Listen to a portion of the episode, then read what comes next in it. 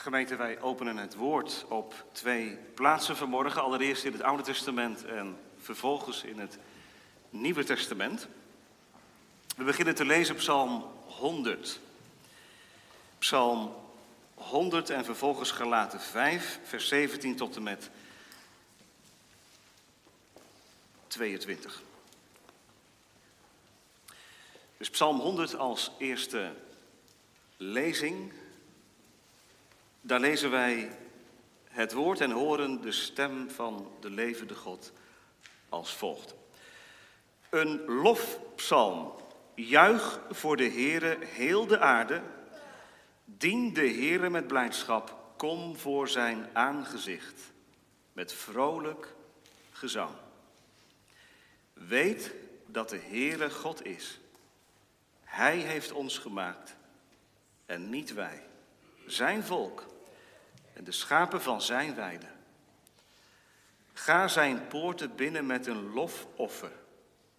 Zijn voorhoven met een lofzang. Loof hem. Prijs zijn naam. Want de Heere is goed. Zijn goede tierenheid is voor eeuwig. Zijn trouw van generatie op generatie. Vervolgens gelaten 5. Gedeelte wat we inmiddels al diverse keren gelezen hebben in deze serie over de vrucht van de geest. Gelaten 5, nu vers 17 tot en met 22. Waar Paulus aan de gemeente van de Gelaten schrijft, want het vlees begeert tegen de geest in en de geest tegen het vlees in. En die staan tegenover elkaar, zodat u niet doet wat u zou willen. Als u echter door de geest geleid wordt, bent u niet onder de wet. Het is bekend wat de werken van het vlees zijn, namelijk overspel, hoererij, onreinheid, losbandigheid, afgoderij, toverij, vijandschappen, ruzie, afgunst, woedeuitbarstingen, egoïsme, oneenigheid, afwijkingen in de leer, jaloersheid, moord, dronkenschap, zwelgpartijen en dergelijke, waarvan ik u voor zeg, zoals ik ook al eerder gezegd heb, dat wie zulke dingen doen, het koninkrijk van God niet zullen beërven. De vrucht van de geest is echter liefde, blijdschap, vrede, geduld, vriendelijkheid, goedheid, geloof, zachtmoedigheid, zelfbeheersing. Tot zover. Het tweede aspect van de negenvoudige vrucht van de geest, de blijdschap dus, die vormt uitgangspunt voor de verkondiging. We zingen als antwoord op de preek, Psalm 37, het tweede vers. Verlustig u met blijdschap in de Heer. Psalm 37, vers 2, straks na de preek. De vrucht van de geest is blijdschap. Ik ben als een kind zo blij. Zegt u dat wel eens? Voel me als een kind zo blij. Daarmee bedoelen we dan niet iets infantiels, maar iets heel dieps. Het komt heel diep van binnen weg. Een ontroerend moment, een geschenk, een dag, een mijlpaal. Vul maar in. Wij kennen het wel, hè? God wil jullie kinderen als een kind zo blij maken en houden. Dat is de belofte die toegezegd is. De Heilige Geest, in wiens naam jullie kind ook gedoopt is, net als de Vader en de Zoon. Die wil dat wat in Christus is aan blijdschap, in de harten van ons en onze kinderen uitstorten. Zodat zijn blijdschap onze blijdschap wordt. En dat is ook het thema dan, als een kind zo blij. De bron, waar komt het nou vandaan? Wat is de oorsprong? De kern, wat is de inhoud? Waar gaat het dan over? En de paradox. Want ja, je kunt toch niet altijd blij zijn? En er zijn ook dagen van droefheid en pijn en lijden. Hoe zit dat dan? Als een kind zo blij. Allereerst de bron. Als ik op de man, op de vrouw af vanmorgen zou vragen aan u, wilt u blij zijn? dan is er niemand die zegt nee. Wie wil er nou niet blij zijn? Ja, nou, het kan natuurlijk, hè? Als een nevel van neerslachtigheid over je leven gedaald is, als je depressief bent. En dan krijg je de vraag naar je toe, wil je blij zijn? Ja, ik wil wel blij zijn, maar ik kan niet blij zijn. Of het hoeft voor mij niet meer. Net als Elia, neem mijn ziel maar van mij. Laat mij maar sterven. Maar goed, dan is er iets aan de hand, hè? In het gewone, gezonde, alledaagse leven is er nou niemand die zegt, ik wil niet blij zijn. Natuurlijk wil ik blij zijn. En wat waren jullie blij met je eersteling? Hè? En net zo goed met de vijfde. En jullie hebben het ook woorden gegeven op het, uh, op het kaartje.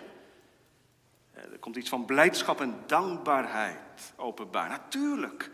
Gods geschenken die roepen blijdschap op. En zeker als het gaat om zo'n wonder. Een jongetje, een meisje.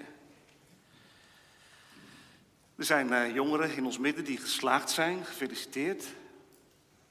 Examen gehaald. Dag van blijdschap. Of er zijn mensen die een mijlpaal bereikt hebben, een jubileum, een verjaardag. Dat zijn momenten, uren, dagen, periodes die je niet snel vergeet, die blijdschap oproepen. Blijdschap, gemeente, geeft kleur en vreugde aan het leven. Dat haalt de grauwheid en de grijsheid van het leven af. Wat zou het er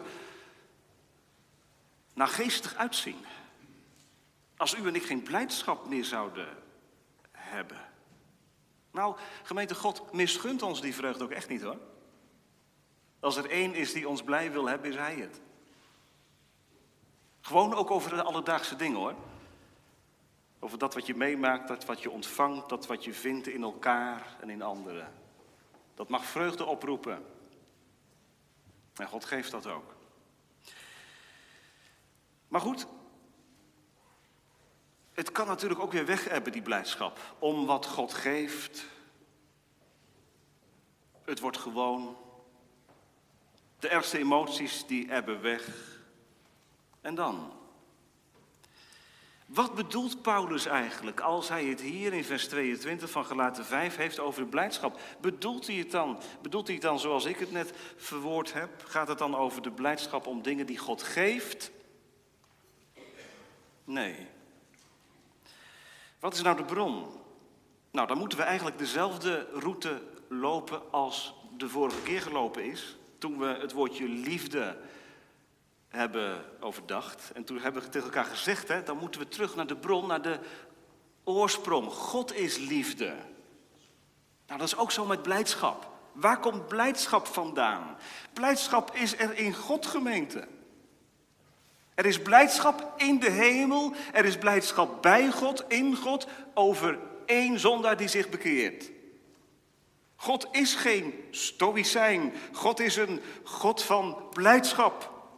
En daarom kunnen Gods kinderen zeggen als ze de laatste adem uitblazen: Ik ga op tot Gods altaren, tot God, mijn God, de bron van vreugde, blijdschap. En daarom zegt David in Psalm 16: Een overvloed aan blijdschap is bij zijn aangezicht. God is niet karig in blijdschap. God heeft een overvloed aan blijdschap. God is blijdschap. En daarom zingen we straks als antwoord op de preek. En ik hoop dat je het met je hart doet. Verlustig u met blijdschap in de Heer. Put blijdschap uit de levende God. Dus echte blijdschap is bij God te vinden. Wij worden er niet mee geboren hoor. Onze kinderen, wij, wij worden er niet mee geboren. Wij komen nota bene huilend ter wereld en dat is een voorteken.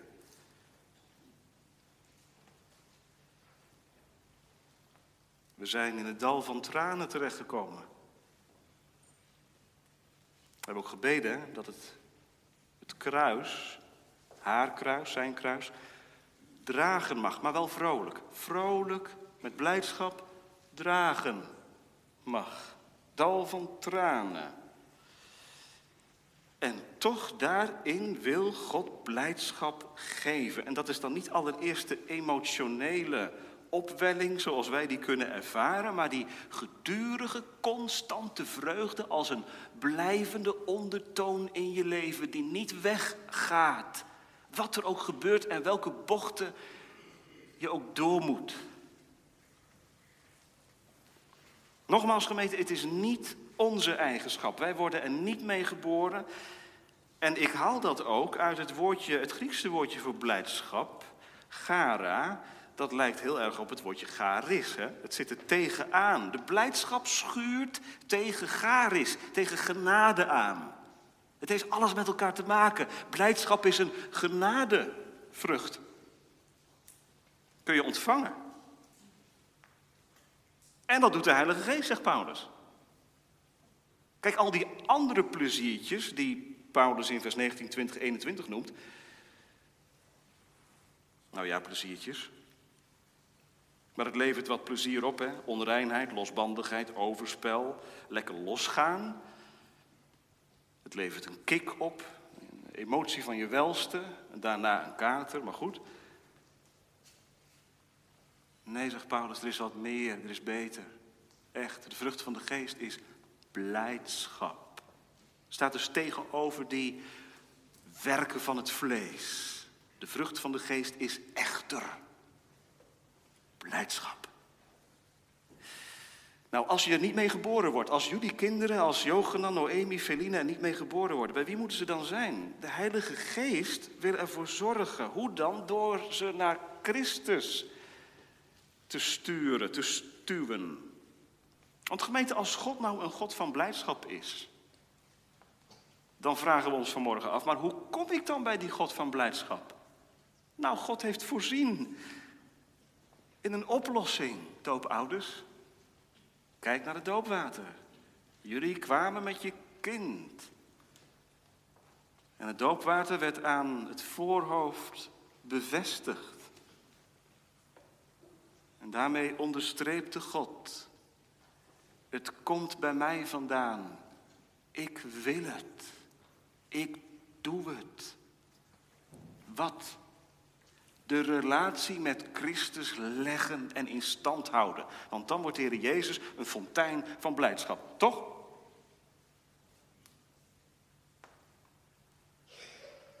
Is dat zo? De Heer Jezus, zijn werk, zijn naam, zijn ambten, bron van blijdschap. Moet je maar gegeven worden, dominee.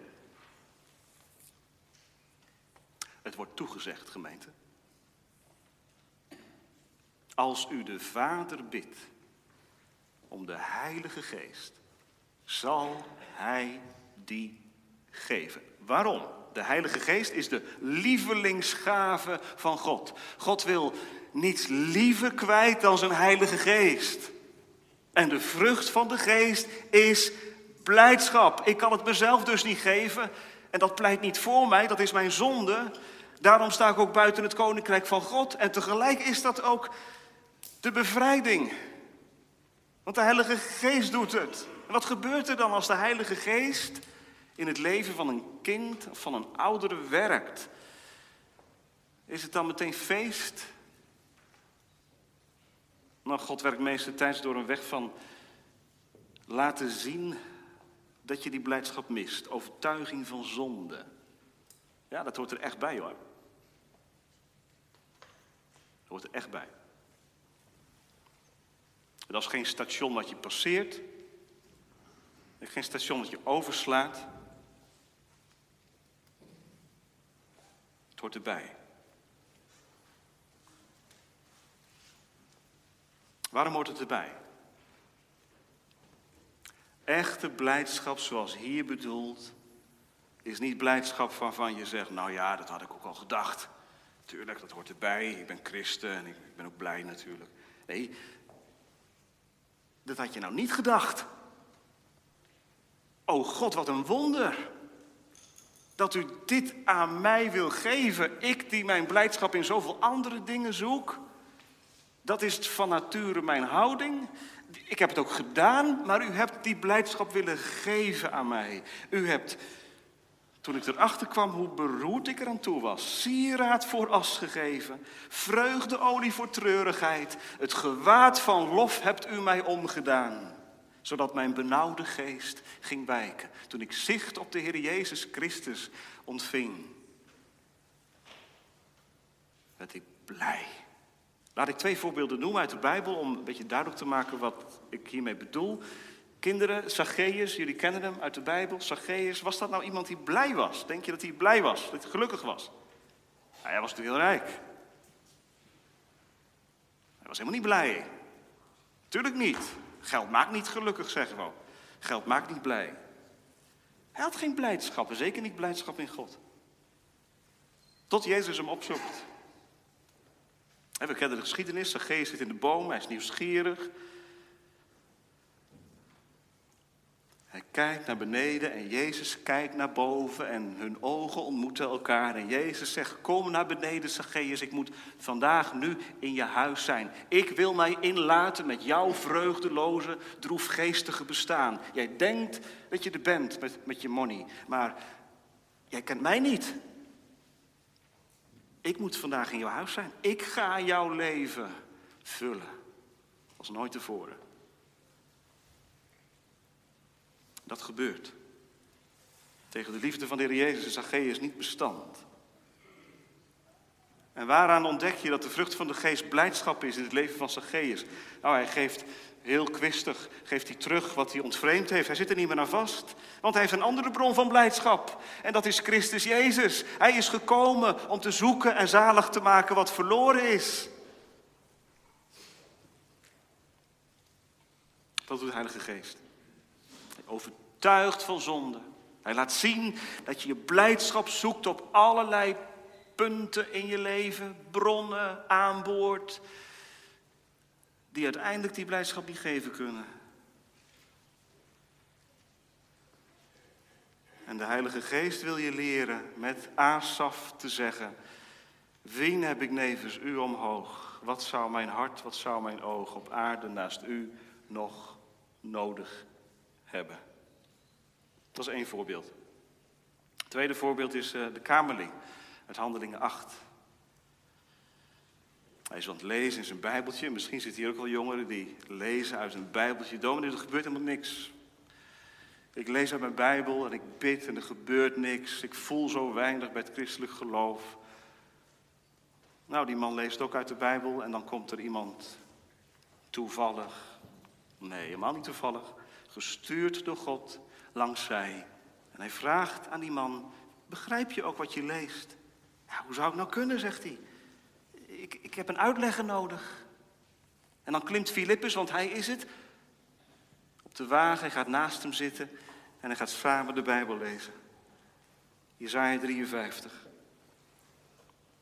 En hij verkondigde hem Jezus. Dat vind ik een prachtig zinnetje, gemeente. Want hoe komt er nou blijdschap in je leven als Jezus verkondigd wordt? En daarom moet hij centraal staan in de verkondiging van het woord. En daarom staat hij ook centraal in het teken van de doop. De Heer Jezus Christus. Zo wordt deze man gedoopt. En dan lezen wij, hij reisde zijn weg met blijdschap. Blijdschap zonder Jezus is geen blijdschap. Dat is nep, dat is namaak. Kinderen, alleen als je de Heer Jezus kent en lief hebt, is de vrucht van de geest in je leven. En dat is blijdschap. Wat u? Tuurlijk blijdschap.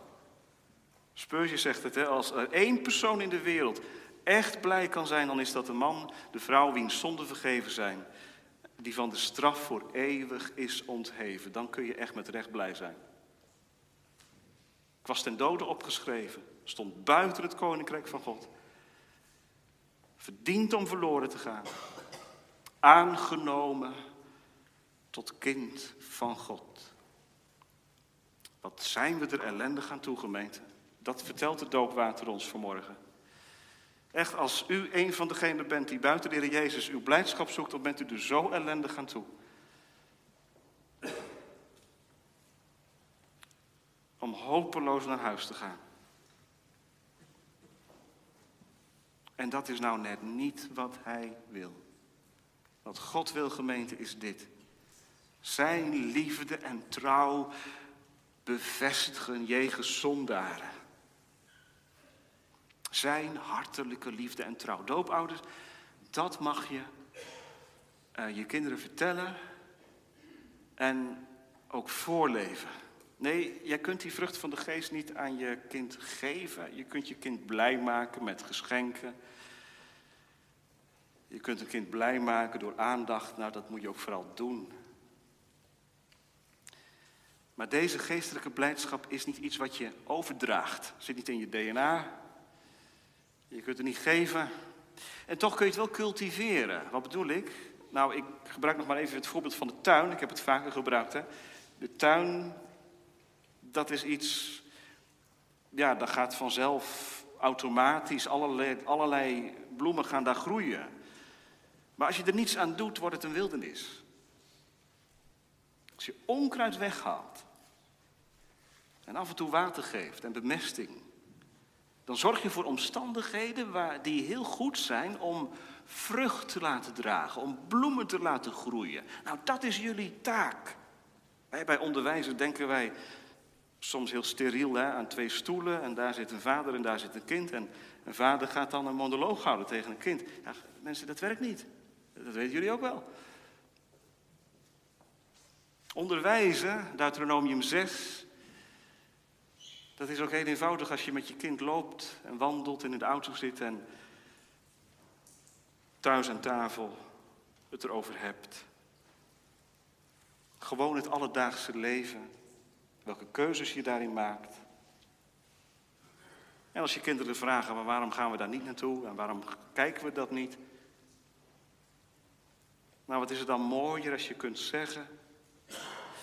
Weet je, de Heere God zegt in zijn, in zijn woord: de vrucht van de geest is blijdschap. En ik heb blijdschap in de Heer Jezus Christus. En dat betekent dat heel veel dingen afvallen en wegvallen. Is niet belangrijk, is niet meer mijn schat.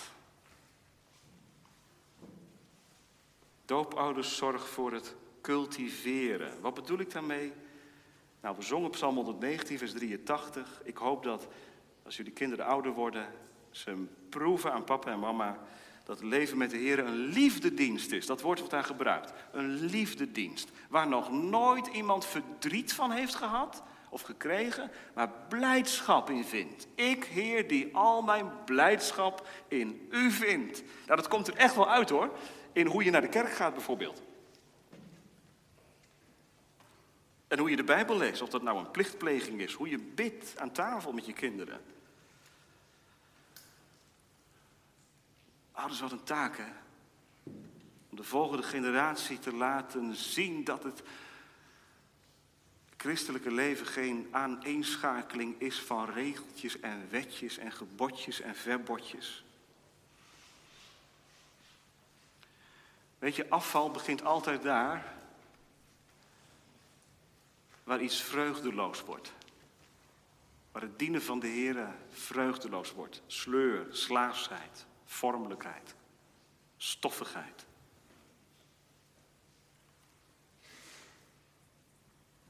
Proeven mijn kinderen het. Beter dan dit leven is uw goede tierenheid. Als we de voorbereiding denken aan een voorbeeld van uh, dominee Jacques van Dijk, die in Garderen stond. De kerk ging eens een keer uit. En hij zei tegen zijn kleinzoon, kijk jongen, dat zijn nou allemaal mensen die net de blijde boodschap hebben gehoord. En die mensen kwamen met een strak en ernstig gezicht naar buiten toe. Kun je dat nou aan hen zien? zei dominee van Dijk. Wat een strenge en harde blik in hun ogen. Wat hebben ze gehoord? Gemeente, ik geloof dat als de Heer in je leven komt en werkt, dat je ook naar buiten toe een opene persoon wordt. Waar je eerst een oester was die dichtklapte, word je een bloem die openbloeit. Aantrekkelijk. Want zeg nou zelf gemeente, echte blijdschap die hou je toch niet binnen? Dat hou je toch niet, hou je toch niet vol? Als je nou echt van iets helemaal opgetogen bent, dan kun je er toch niet over zwijgen. En dat, dat merk je toch. Dat zie je aan iemand, aan zijn ogen, aan zijn gezicht. Ik bedoel geen tandpasta glimlach en geen gemaakte poppenkast. U begrijpt wat ik bedoel. Innerlijke blijdschap komt eruit. Als een stel gelukkig is in een relatie, dan zie je dat ook. En andersom ook. Laten we bidden, gemeente. Heere God, verlos ons van de zwaarmoedigheid en de somberheid die niet van u is. Want dat kan ook, hè? Dat je jezelf, ja, haast gewichtig gaat vinden als je meer somberheid en zwaarmoedigheid hebt dan vrolijkheid en blijdschap. Nou, de vrucht van de geest is geen zwaarmoedigheid, maar blijdschap, vreugde, vrolijkheid.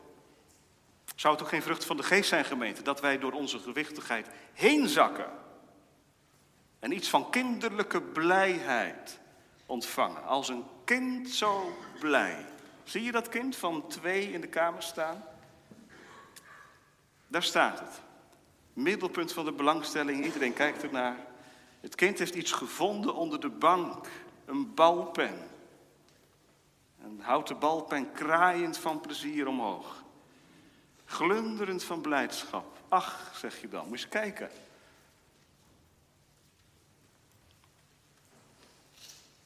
Daar wordt een mens vrolijk van. Gemeente, ik geloof dat heel wat verzuurdheid uit ons leven weg zou trekken. als deze gestalte van het blije kind in ons zou zijn.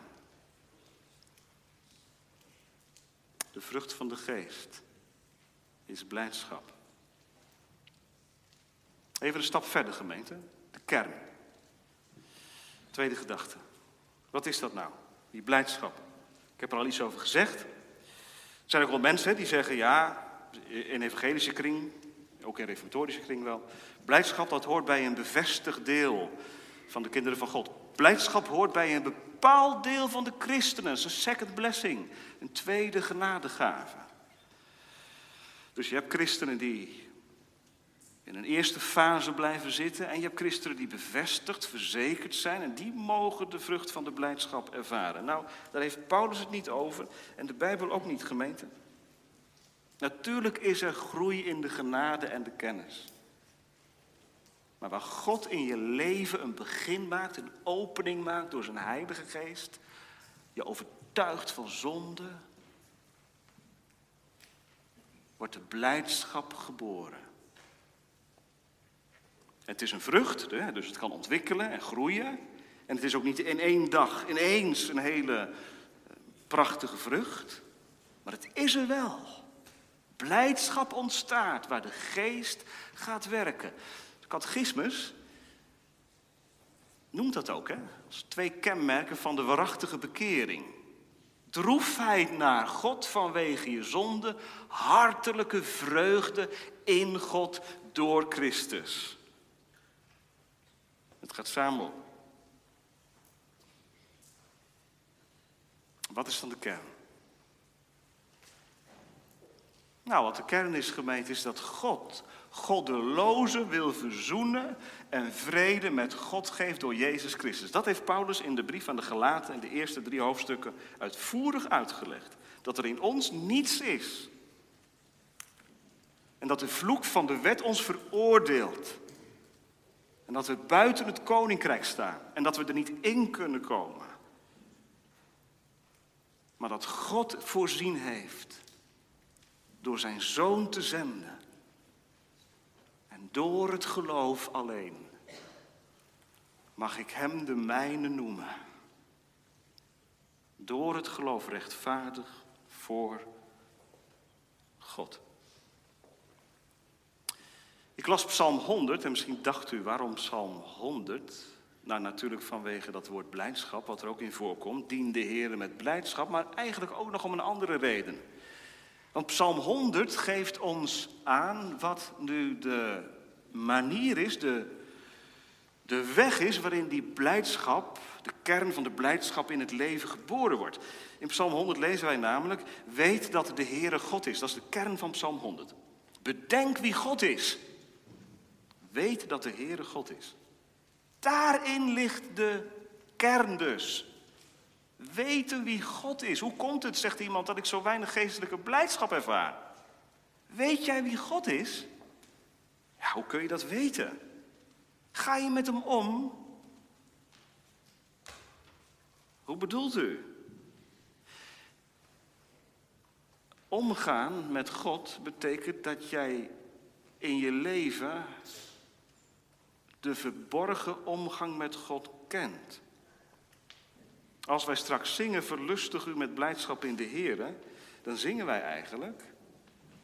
Geef dat in mijn leven, ik dat venster op u mag hebben, dat ik u leer kennen en beter leer kennen, door de omgang met uw woord en door het mediteren over Jezus Christus. Mediteren, ja. Wat zegt Psalm 104? Mijn overdenking van Hem zal aangenaam zijn. Ik zal mij in de Heere verblijden.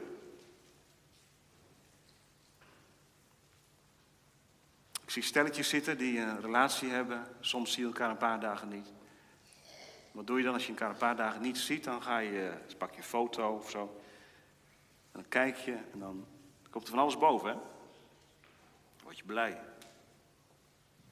De overdenking van de ander is aangenaam en zorgt voor blijdschap diep van binnen. Zo is het ook met de Heer. Dat is misschien ook wel een kritische correctie op ons leven. Van hoe zit dat nou? Zijn we nou een, een, een, een bij die honing uit een bloem puurt? Of zijn we een vlinder die van bloem naar bloem fladdert? Een, een bij die honing puurt uit een bloem, dat is iemand die iedere dag beseft, ik kan mijzelf geen blijdschap geven, anders wordt het opgelegd en opgepept. Ik heb de blijdschap van God nodig, de vreugde in God en daarom de verborgen omgang met Hem. Doopouders, ik hoop dat dat een doorgaande lijn zal zijn in jullie leven. Ja, ook al is het gewoon heel intensief natuurlijk. Met vijf kinderen. Tijd voor jezelf. Tijd voor de Heer. Dat is echt een uitdaging. En toch zal de Heer het zegenen. Niet het vele is goed, maar het goede zal veel zijn. De kern, dat is dat ik om Christus wil gered ben, van de schuld bevrijd. Dat levert vrolijke gezangen van bevrijding op, volgens David. Is toch wat gemeente, dat zegt de doop. Dat het waar is, dat God tegenwoordig wil zijn in mijn verloren leven. En dat Hij het hele bestaan redt uit de dood en de schuld. En dat Hij het overzet in zijn heerlijkheid. Daar raak je niet over uitgedacht. Dat geeft innerlijk vermaak. Daar word je vrolijk van. En als dat nou niet zo is, ja, dan moet je jezelf de spiegel voorhouden. Hoe komt het nou dat die vrolijkheid, die blijdschap er bij mij niet is?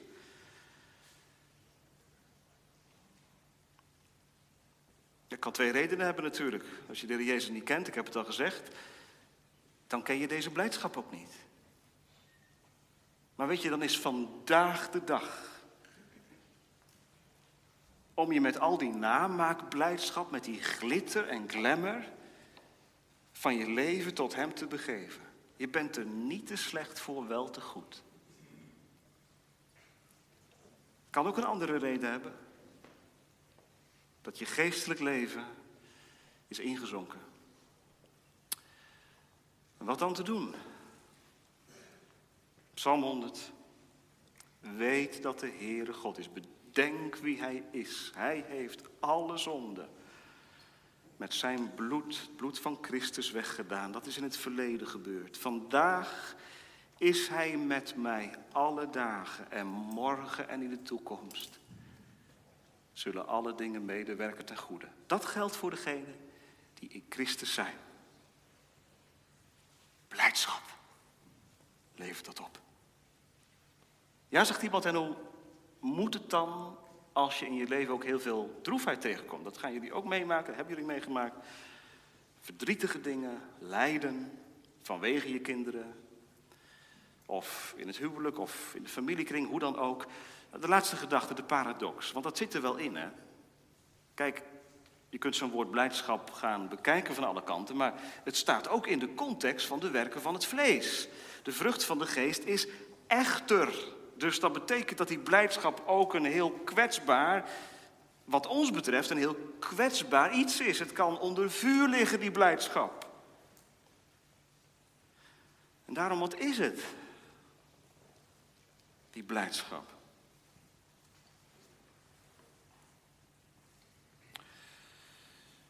Hoe kan Paulus laten zeggen, verblijd u in de Here te allen tijd? De vrucht van de geest is blijdschap en verblijd je ook ten allen tijd in de Here. Nou dan opnieuw, wat is die blijdschap? Gemeente, dat is geen emotie. Betekent niet dat je altijd blij bent in de zin van ik heb nooit last van zwaarmoedigheid en nooit depressieve gedachten. Dat betekent het niet. Kijk naar het leven van Paulus zelf, hij die het hier neerschrijft. Hoe vaak lag hij niet onder vuur? Hij zegt het ook in 2 Korinthe 6, ik ben droevig en toch altijd blij. Hoe kan dat? Dat kan. Ondanks de stremmingen die er zijn en de stemmingen die ik heb. Ik voel me soms moe, ik voel me afgemat, ik voel me somber, maar deze blijdschap is niet afhankelijk van hoe ik mij voel. Het is een blijdschap in de Here. Het is een blijdschap als vrucht van de geest. Het is de blijdschap in Christus. En jullie kinderen gaan meemaken dat er dingen gebeuren in het leven die ze heel blij maken. En daarna de teleurstelling. Dat zijn van die leermomenten. Voor kinderen en gelegenheden voor jullie als ouders. Om te zeggen, ja, weet je, in dit leven gaan zoveel dingen mis en kapot. Daar word je verdrietig van. Maar weet je, er is een blijdschap die nou nooit kapot gaat, die niet kapot te krijgen is als je door de dood heen gehaald bent. Als al je zonden vergeven zijn alleen om het lijden en sterven van Christus, dan hoef je het niet te doen met de wisselvalligheid van het leven. Maar mag je rusten in het volbrachte werk van Christus. Dat is de doop. De doop wil ons leren. Het ligt vast in Hem. Hier wordt de duivel heel onzeker van. Van blijde christenen die wat hen zelf betreft geen reden hebben tot blijdschap. En wat de omstandigheden betreft ook geen reden hebben tot blijdschap. Maar als ze op Christus zien, blij zijn. Het is de paradox, de schijnbare tegenstelling. Maar principieel gemeente zijn christenen op weg naar een feest, een bruiloftsfeest. De weg er naartoe is niet altijd feestelijk. En daarom hebben we gebeden, geef dat ze hun kruis vrolijk dragen mogen en straks in de gemeente van de uitverkorenen geheel rein een plaats mogen ontvangen. Blijdschap, ja. Want gemeenten zouden de kinderen van deze wereld nou vrolijk juichend en dansend naar de ondergang gaan? En zouden de kinderen van God steunend en zuchtend naar de hemel gaan? Is toch een smet op de eer van de meester. Het evangelie is toch het evangelie van de vrolijke ruil. Hij voor mij. Geen platte vrolijkheid. Maak je maar geen zorgen. Je bent toch gedoopt, je hoort er toch bij maar diep gewortelde vreugde. Heere God, u hebt mijn leven ontrukt aan het verderf om Christus wil. Als de verloren zoon thuisgekomen. Hij dacht dat het in het buitenland was, de vreugde. Maar toen hij thuis kwam, toen begon het pas. En zij begonnen vrolijk te zijn. Die vreugde duurt langer dan een eeuw en langer dan een leven. Het is een vreugde zonder einde. Kijk eens gemeente, daar komt iemand aan. Ziet u hem? Als een kind zo blij. Hij zingt en hij springt. Wat een vrolijkheid. En als we hem vragen, waarom ben je zo blij? Als een kind zo blij zegt hij, ik ben zeer vrolijk in de Heer. Want mijn weeklacht is veranderd in een rijdans. En mijn rouwgewaad is ontbonden. Ik ben met blijdschap omgord. Het heil van de Heer is zo vast. Er is geen spel tussen te krijgen. Psalm 30. Eens was mijn hart vol duisternis. Maar God sprak eens, daar zij licht. Nu heb ik een hemel, reeds op aard. En een hemel nog in het zicht. Mijn tranen droogden Jezus hand. Er is vreugde in mijn smart. Ik ben een pelgrim naar het hemelsland, maar met blijdschap in mijn hart. Amen.